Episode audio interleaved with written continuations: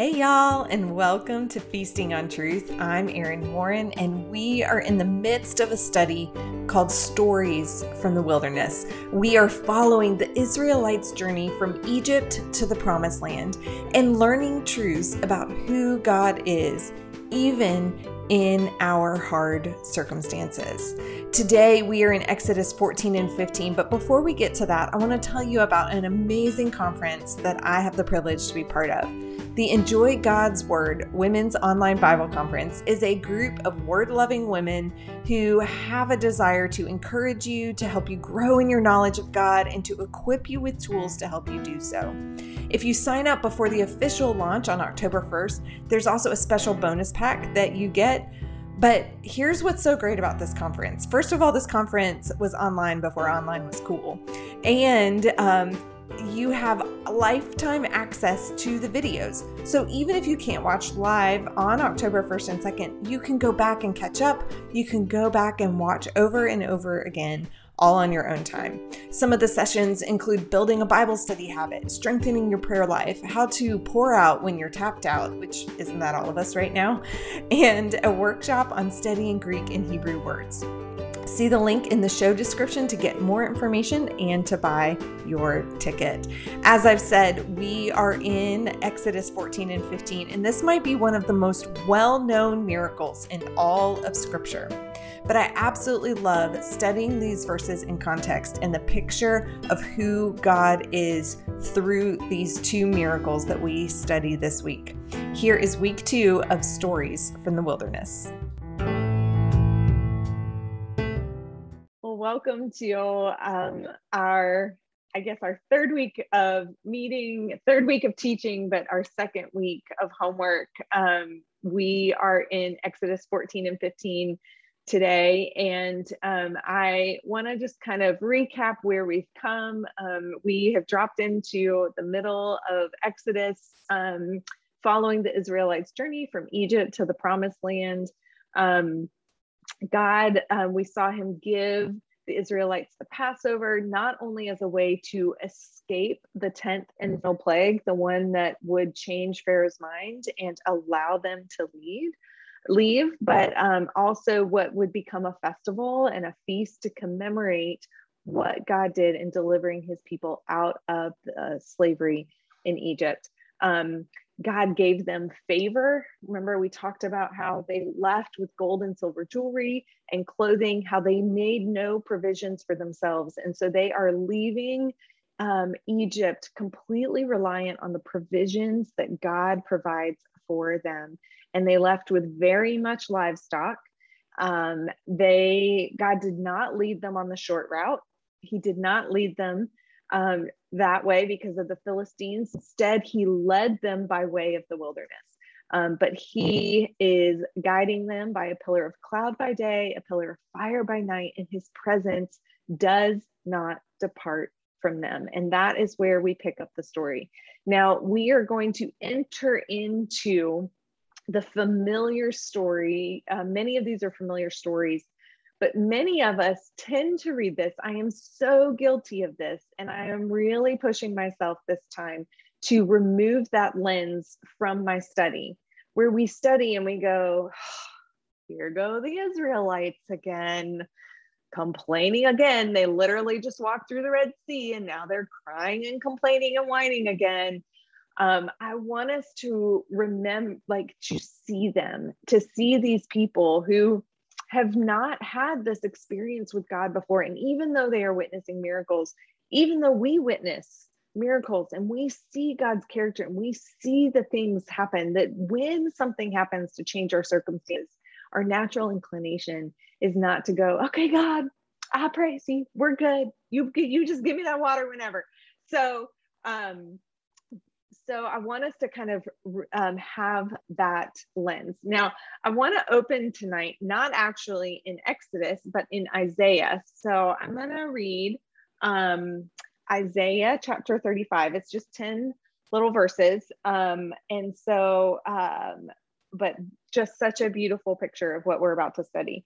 The wilderness and the dry land shall be glad. The desert shall rejoice and blossom like the crocus. It shall blossom abundantly and rejoice with joy and singing. The glory of Lebanon shall be given to it, the majesty of Carmel and Sharon. They shall see the glory of the Lord, the majesty of our God. Strengthen the weak hands and make firm the feeble knees. Say to those who have an anxious heart, Be strong, fear not. Behold, your God comes with a vengeance, and will with with the recompense of God, he will come and save you.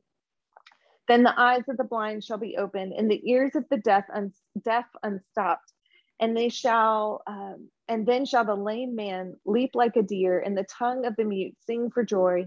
For water breaks forth in the wilderness, and streams in the desert. The burning sh- sand shall become a pool, and the thirsty ground springs of water. In the haunt of jackals, where they lie down, the grass becomes reeds and rushes. A highway shall be there, and it shall be called the way of holiness. The unclean shall not pass over it. It shall belong to those who walk on the way. Even if they are fools, they shall not go astray. No lion shall be there, nor any ravenous beast come upon it. They shall not be found there, but the redeemed shall walk there. And the ransom of the Lord shall return and come to Zion with singing. Everlasting joy shall be upon their heads. They shall obtain gladness and joy, and sorrow and sighing shall flee away. My friend Stacey Thacker says that the wilderness is the place where the redeemed learn to walk. And that is what we are going to begin seeing this week that the redeemed are learning to walk um, through the wilderness and learning to walk with their God. So, with that, let's turn to Exodus chapter 14, verse 1. Then the Lord said to Moses, Tell the people of Israel to turn back and encamp in front of Pi Hahiroth between Migdol and the sea, in front of Baal Zephon. You shall encamp facing it by the sea. For Pharaoh shall say of the people, They are wandering in the land. The wilderness has shut them in, and I will harden Pharaoh's heart, and he will pursue them. And I will get glory over Pharaoh and all his hosts, and the Egyptians shall know that I am the Lord. And they did so. So we see God here specifically say, Go to this place and face this way. He tells them to face toward the sea. And he does that for a very specific reason. And he says, he tells Moses what's about to happen. He says, I'm going to get glory over Pharaoh. And he says this phrase, I will harden Pharaoh's heart. We see this multiple times. This is um, one of those phrases we see throughout this passage a couple of times. And I know that that's confusing language because it sounds like God is this puppet master who is making people mean. And um, my friend Linda, always explained it to me this way and i just i think it's such a great um, a great explanation of it. She said when when god softened pharaoh's heart it was like he put a covering over it like we do with bread. When we put bread in a um, bread box we put it in a in a plastic bag it keeps it soft. But when we expose what uh, the bread to the air when we take the covering off it hardens. When we leave the bread to its own devices, it hardens. And so, what God is not doing is saying, uh, Pharaoh, I'm going to make him really mean and he's going to come chase you. What he's saying is, I'm going to leave Pharaoh to his own devices. And Pharaoh's going to wake up and, oh, shoot, what did I just do? Um, which is exactly what happened. So, verse five when the king of Egypt was told that the people had fled, the mind of Pharaoh and his servants was changed toward the people, and they said, What is this we have done that we have let Israel go from serving us? So he made ready his chariot and took his army with him and took 600 chosen chariots and all the other chariots in Egypt with officers all over over all of them. And the Lord hardened the heart of Pharaoh, the king of Egypt, and he pursued the people of Israel while the people were going of Israel were going out defiantly. The Egyptians pursued them. All Pharaoh's horses and chariots and his horsemen and his armies overtook them and camped at the sea by Pi Hahiroth in front of Baal Zephon. So Pharaoh goes, Oh no, what did we do? We just let our entire slave labor go, millions of people. So he takes 600 chosen chariots, all the other chariots with officers, all of Pharaoh's horsemen, all of his horses, into the army. And I want us to note how the Israelites were going out. They were going out triumphantly or defiantly, depending on your translation. If you read it in the original Hebrew, it reads like this The Israelites who were marching out with fist raised in defiance. And we know from last week that they were going out in battle formation. These are people who are leaving with confidence and triumph and defiance. They had been slaves, they had been crying out for God to come save them, and now He has done it. And so they are going out with confidence. Verse 10 When Pharaoh drew near uh, the people of Israel lifted up their eyes, and behold, the Egyptians were molding, marching after them, and they feared greatly. And the people of Israel cried out to the Lord, and they said, Moses, is it because there are no graves in Egypt that you have taken us uh, away to die in the wilderness? What have you done in bringing us out of Egypt? Is not this what we said to you in Egypt? Leave us alone that we may serve the Egyptians, for it would have been better for us to serve the Egyptians than to die. So, at the sound of the roar of Pharaoh's chariots coming after them, they lifted their eyes, they saw their enemy, and they were filled with great fear. This is why it's so important to remember God told them to look a certain direction. He said, face forward, face toward the sea. What do we know last week was before them? The very presence of God in the form of the cloud and in the form of a fire. And so he was saying, Look at me, look at me, eyes on me, eyes on me. And at the sound of their circumstances changing, they took their eyes off God, put it on their circumstances, and they were filled with fear.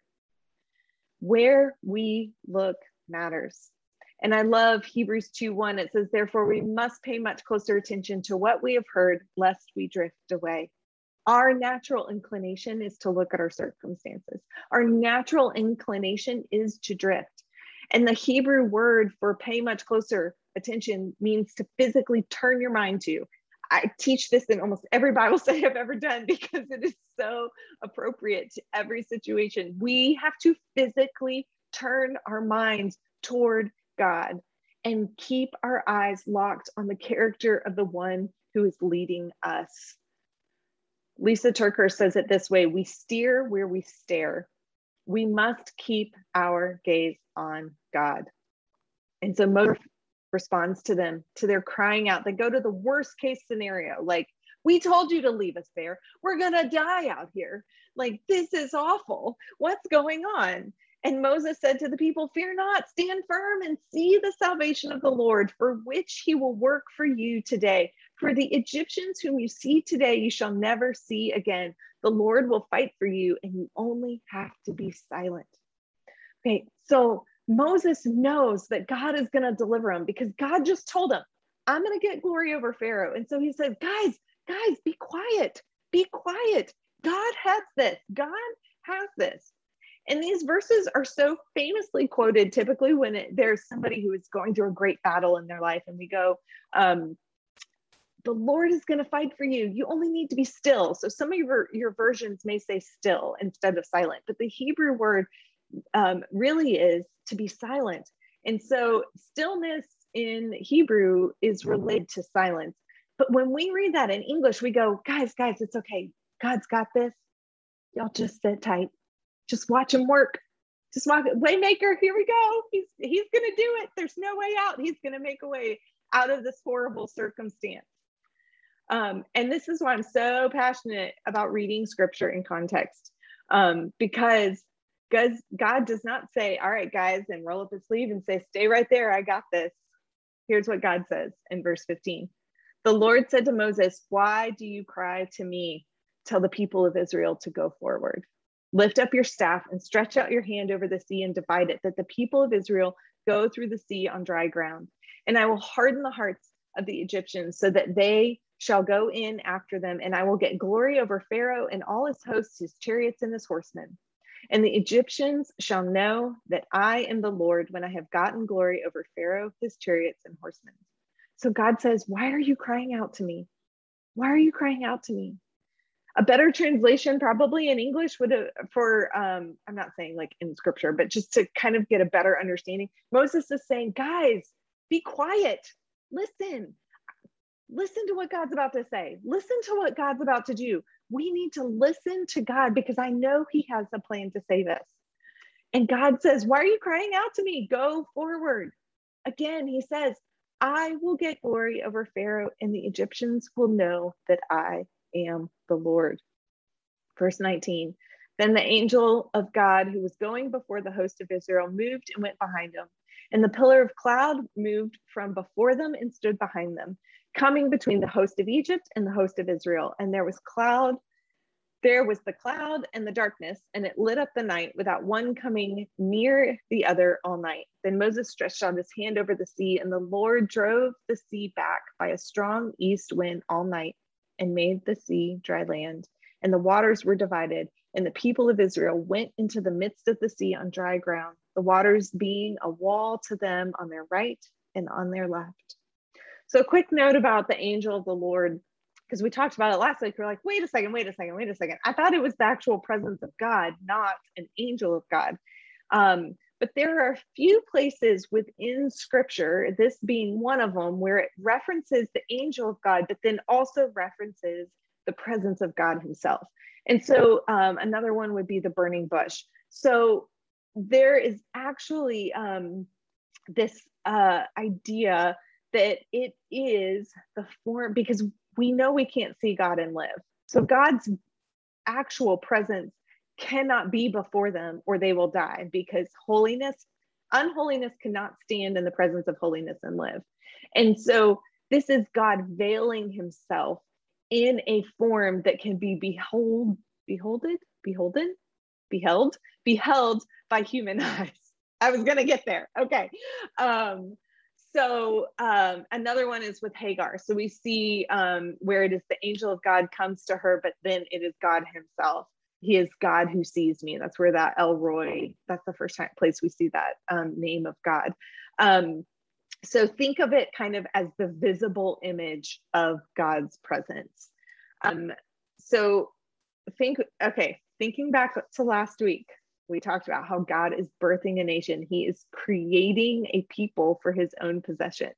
And here's what's so cool, y'all. I don't know if you caught this, depending on which translations you were reading this week. Some make it really clear and some don't, but we see here a creation narrative. We see the presence go behind them, the cloud, and it separates light from dark. Um, if you read it, the message puts it this way the cloud enshrouded one camp in darkness and flooded the other with light. And so we see the Egyptians covered by darkness and the Israelites covered by light so that they can go across the sea and see where they are going. We see this separation of, of um, dark and light. And then we see the strong east wind. This is the same word used for the spirit, that ruach um, in Genesis 1, the spirit that is hovering over the chaos. So the spirit goes over um, the and the wind causes the water to separate. And same in the creation narrative, the waters separate and between them rises up dry land. And so we see these people of Israel able to walk on dry land. And as they are going forward, God is saying is creating for himself a people. Um, and this, um, so they they go through on dry land and this is where we see elements of the story suggest that this was not a shallow marsh of reeds, um, but rather a large body of water because it says that the water was like a wall to them on their right and to their left. And um, this was not some like little tiny part where, remember, we're talking 2 million people and very much livestock. Um, Max Anders, in his book, 30 Days to Understanding the Bible, says when they lined up to cross the Red Sea, it was more than just a little isle that was required. If they crossed the Red Sea a hundred abreast, counting animals, the column would have stretched back as far as 15 miles into the desert. So this is a massive, a massive miracle. It is a wide, um, divide between the, the right and the, the water on the right and the left, and the people go on dry land. And I love he how he reiterates multiple times. He says, dry ground, dry ground, dry ground. The Israelites are desert dwellers. They're, they have a fear of water. They believe that there were spirits that lived in the water. Um, and we see a lot of that in the New Testament um, on the Sea of Galilee. But um, God allowed them to walk through with no remnant of their fear weighing them down. The thing that they feared, they walked right through it, and not a remnant of water would weigh them down. Think about if you were walking and trudging through wet soil, you wouldn't move quickly. And so God gives them a way to walk quickly through toward the toward the wilderness and toward the other side. Verse 23. I know I got to speed this up. Okay. The Egyptians pursued and went in after them into the midst of the sea, and all of Pharaoh's horses, his chariots, and his horsemen. And in the morning watch, the Lord in the pillar of fire and the pillar of cloud looked down on the Egyptian forces and threw the Egyptians into a panic, clogging their chariot wheels so that they drove heavily. And the Egyptians said, Let us flee from Israel, for the Lord fights for them against the Egyptians. Then the Lord said to Moses, Stretch out your hand over the sea, that the water may come back upon the Egyptians, upon their chariots, and upon their horsemen. So Moses stretched out his hand over the sea, and the sea returned to its normal course when the morning appeared. And as the Egyptians fled into it, the Lord threw the Egyptians into the midst of the sea. The water returned and covered the chariots and the horsemen and all the host of Pharaoh that had followed them into the sea. Not one remained. But the people of Israel walked on dry ground through the sea, the water being a wall to them on their right and on their left. Thus the Lord saved Israel that day from the hand of the Egyptians, and Israel saw the Egyptians dead on the seashore. Israel saw the great power that the Lord used against the Egyptians, so the people feared the Lord and they believed in the Lord and in his servant Moses. I love um, God is faithful to keep his promises. And what he said would happen came to fruition. He said, They will know them, Lord. And he does that by looking at them from the pillar of cloud and from the pillar of fire. He looks at them and they know, and they say, We got to get out of here because this guy we cannot defeat. And he fights on the side of the Israelites. And Moses, at the command of the Lord, stretches out his hand again, and the water covers them. And he, God, gets the glory over Pharaoh. And we even preach this passage or teach this passage or speak about this passage um, in one of two ways. So we kind of do the God's going to fight for you. He's going to make a way to help you get out of these hard circumstances. Just sit still. Like we love the song Waymaker. It's like my kids' favorite song. Um, uh, and you know, we're like, God's going to make a way when there's no way. Like we're going to get out of this hard place.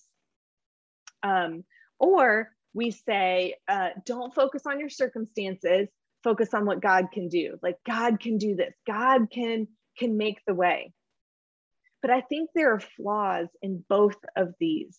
Um, because we are not promised a hard way out of circumstances. We are promised that God will go through with y'all. They turned around to a Red Sea, which held their one of their greatest fears, and they had to literally walk through their greatest fear to escape their other great fear. And so this wasn't some super easy, like, oh, look, God just parted away and made the Red Sea Road. And here we go, guys, we got out.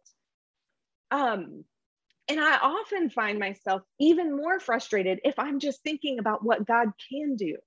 Because when he doesn't do what I want him to do, that I know he is capable of doing, all it does is leave me disappointed.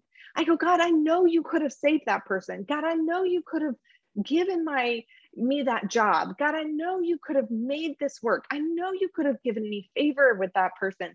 I know that you could have taken care of this and you didn't. Why? And so I don't think God here is saying, I'm going to help you get out of your hard circumstances. And I don't think he's saying, focus on what I can do, not on your circumstances. I think he's saying, focus on me, period. Focus on me, period. He said, look forward, lock eyes on me, Look at me. Um, his will is more um, this is how Jen Wilkin puts it in his book, in his her book, in his image. His will is more about who we are becoming than where we are going. He wants us to look at him. He wants us to remember his character, that he is our deliverer, he is our provider, he is our waymaker. He is on an eternal timetable, though. His ways are not our ways, and his goal is to draw us closer and make us more dependent on Him. And when we are looking to Him, we put ourselves in a position to see Him in that way and to allow Him to draw us toward Him. We need to walk in obedience of what He says to do in His Word. And we need to watch Him take down the sin in our life because the enemy is not the people. The enemy is our sin, and our enemy is Satan. Our enemy is not flesh and blood. We read that in Ephesians 6 10 through 18, where it's talking about the armor of God and putting on our armor. Our enemy is not the people making our life hard. Our enemy is the one who is waging war over our soul. And Jesus, he is our waymaker because he's the one who came to part the divide between us and God and he provided a way for us to walk with our Father. Um, this week, we um, touched on the story of Peter walking on water in Matthew 14 22 through 33. And there were some parallels to this where Peter took his eyes off Jesus and he began, looked at the waves, and he began to sink. Also, notice though that how in both these stories, elements of creation obey their creator. He is sovereign over all of it. And so we need to remember that our God is great. Do not shift your gaze from God. Listen to what he says and walk in obedience.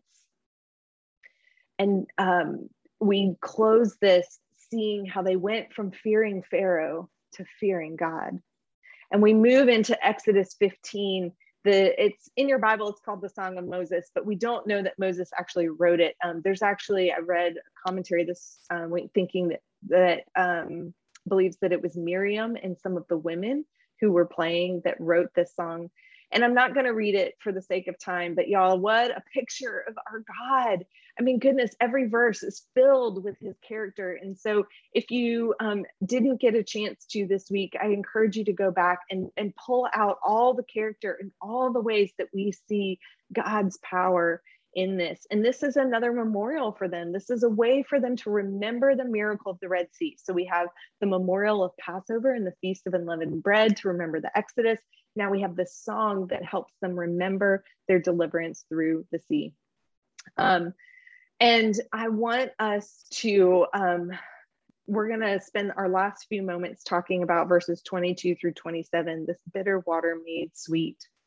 Um, these people are a spiritual high. They just experience an amazing miracle. And when we are on that spiritual high, when we have just had an incredible experience with God, that is actually when we are most vulnerable to the attacks of the enemy. Verse 22 of verse of chapter 15. Then Moses made Israel set out from the Red Sea, and they went into the wilderness of Shur. They went three days into the wilderness and found no water. When they came to Marah, they could not drink the water uh, of Marah because it was bitter. Therefore, it was named Marah. Marah means bitter.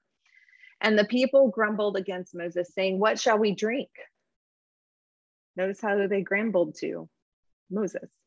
And he cried to the Lord, and the Lord showed him a log, or if your version may say a tree, and he threw it into the water, and the water became sweet. There the Lord made for them a statute and a rule, and there he tested them, saying, If you will diligently listen to my the voice of the Lord your God and do which is right in his eyes and give ear to his commands and keep all his statutes. I will put none of the diseases on you that I put on the Egyptians, for I am the Lord your healer.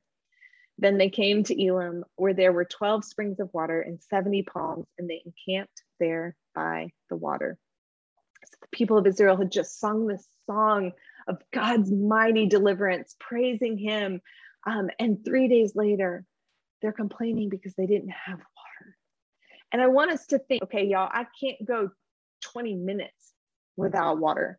And in Florida, we, you know, like it's hot in the summer and it's just you're just thirsty all the time so think we have 2 million people we have very much livestock and herds none of them have water for 3 days in the desert. They're desperate. They are desperate for refreshment. They are exhausted. They are weary.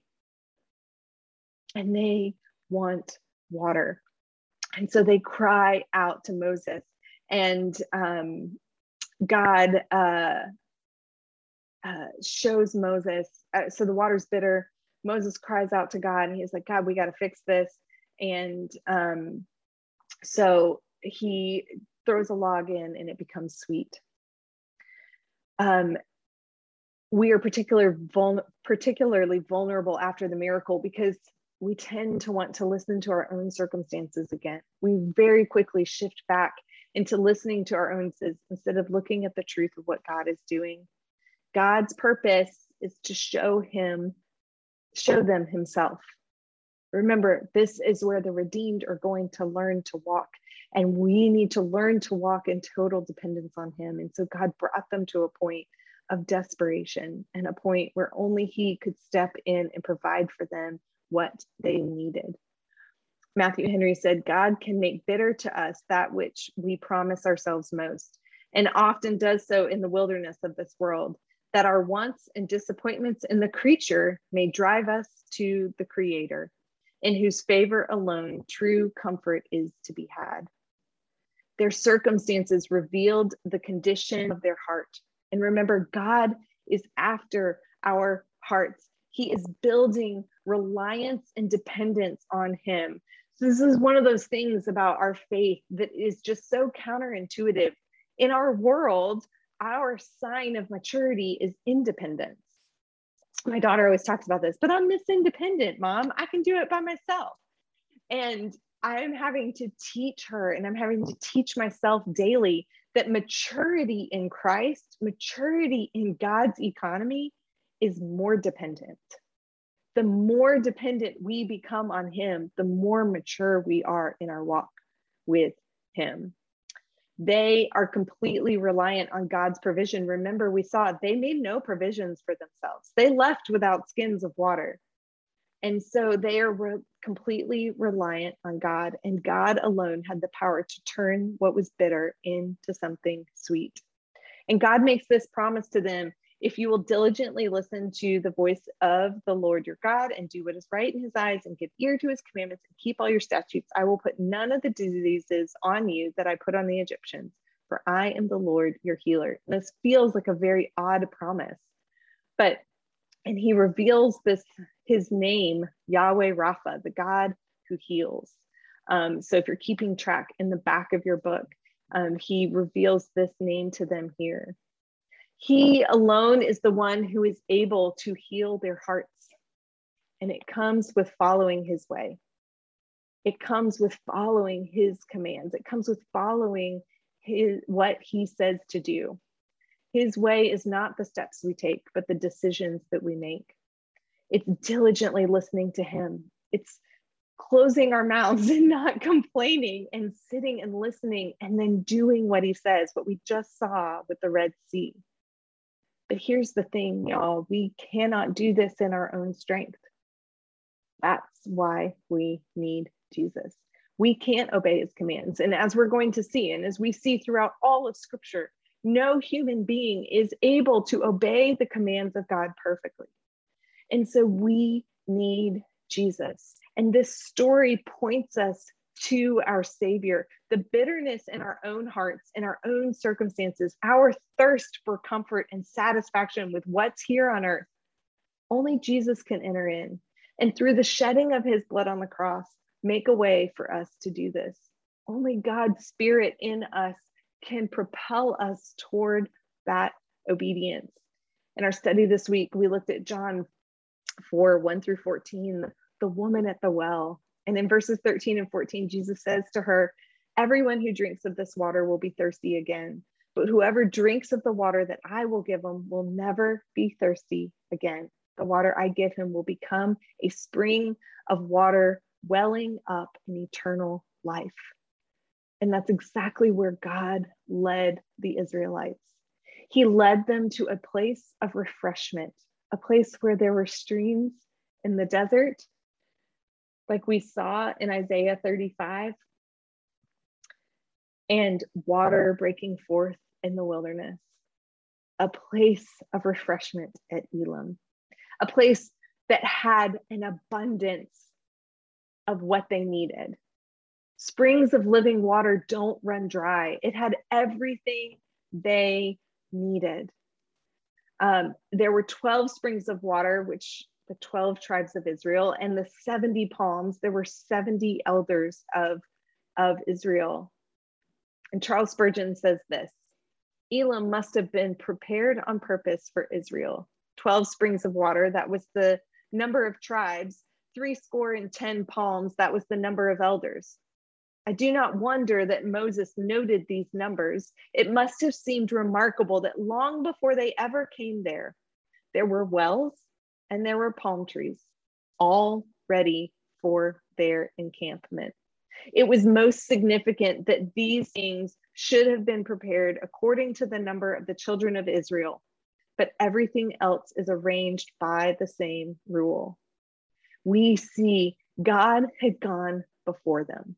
And so in this story, we see him go behind them in to divide them from Egypt while they cross the Red Sea. And we see here how he goes before them and he provides a place of abundant refreshment for them. He was with them. He hems us in, Psalm 139 5. You hem me in behind and before, and you lay your hand upon me. He is before you and behind you and with you always. The God of the wilderness, the creator showing sovereignty over his creation. He is Yahweh Jireh, the God who provides, and Yahweh Rapha, the God who heals. He is deliverer, waymaker, steadfast, kind, and faithful. But this is the one that got me the most this week his loyal love.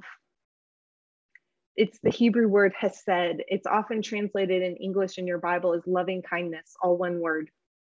It's his covenant loyalty to his people.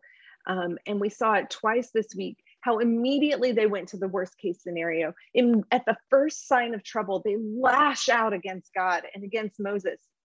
But yet God continues to be faithful to them. They were unfaithful to him, yet he continued to faithfully keep his covenant with his people, not just meeting his need, their needs, but in abundance. Psalm 78 is a beautiful psalm. Um, I highly recommend maybe um, tomorrow morning um, reading through it. It's called Tell the Coming Generation. It's um, a lesson to us, for us to remember who God is and how he responds so mercifully and kindly and lovingly toward us. And this is verses 35 through 38. They remembered that God was their rock, the most high God, their redeemer, but they flattered them him with their mouths. They lied to him with their tongues.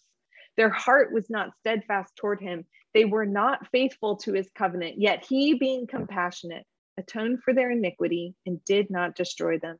He restrained his anger often and did not stir up his wrath. He continued to meet them with loving kindness. Our God still does that today.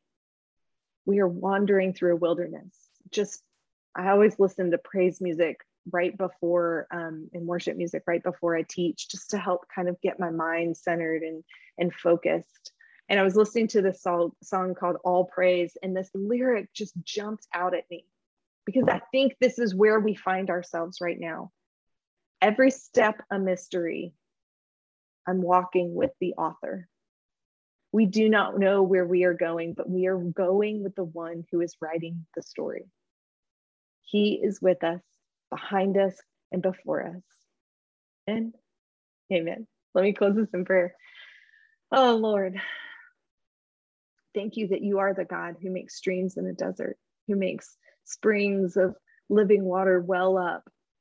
God, that you provide places of abundance and rest, that you go before us and you go behind us. And even in our hardest circumstances, Lord, you do not leave us. God, we pray that we would have the strength and the courage to continue to lock eyes on you. Lord, that we would remember your unchanging character, that you are a light in the darkness. God, that you cannot be overcome no matter what is going on in our lives. God, may we trust you as our Savior, Redeemer, Deliverer, Sovereign Creator. Lord, we love you, and it's in your name we pray. Amen.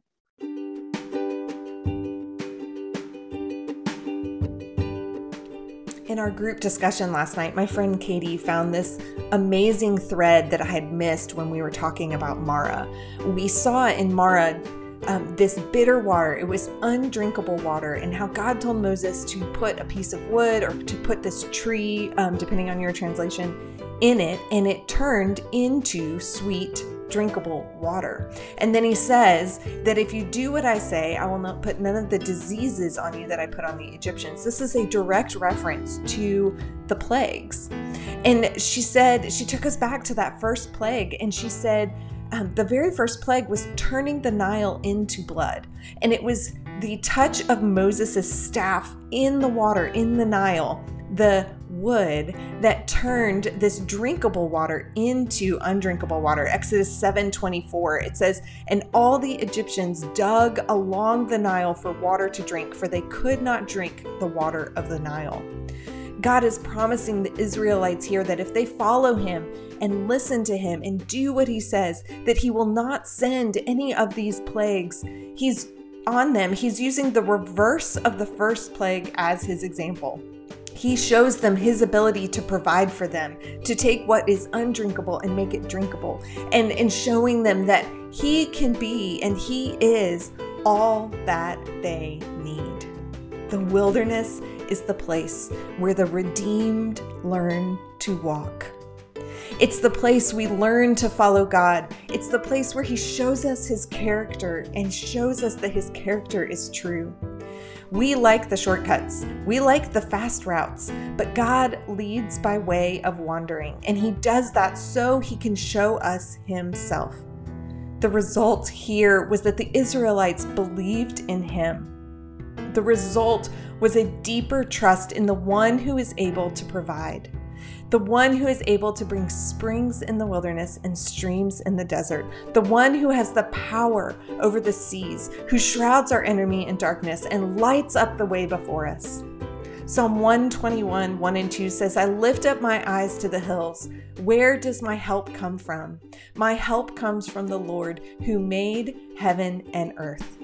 He is Emmanuel, God with us. He is our help. So let's lock eyes on our God.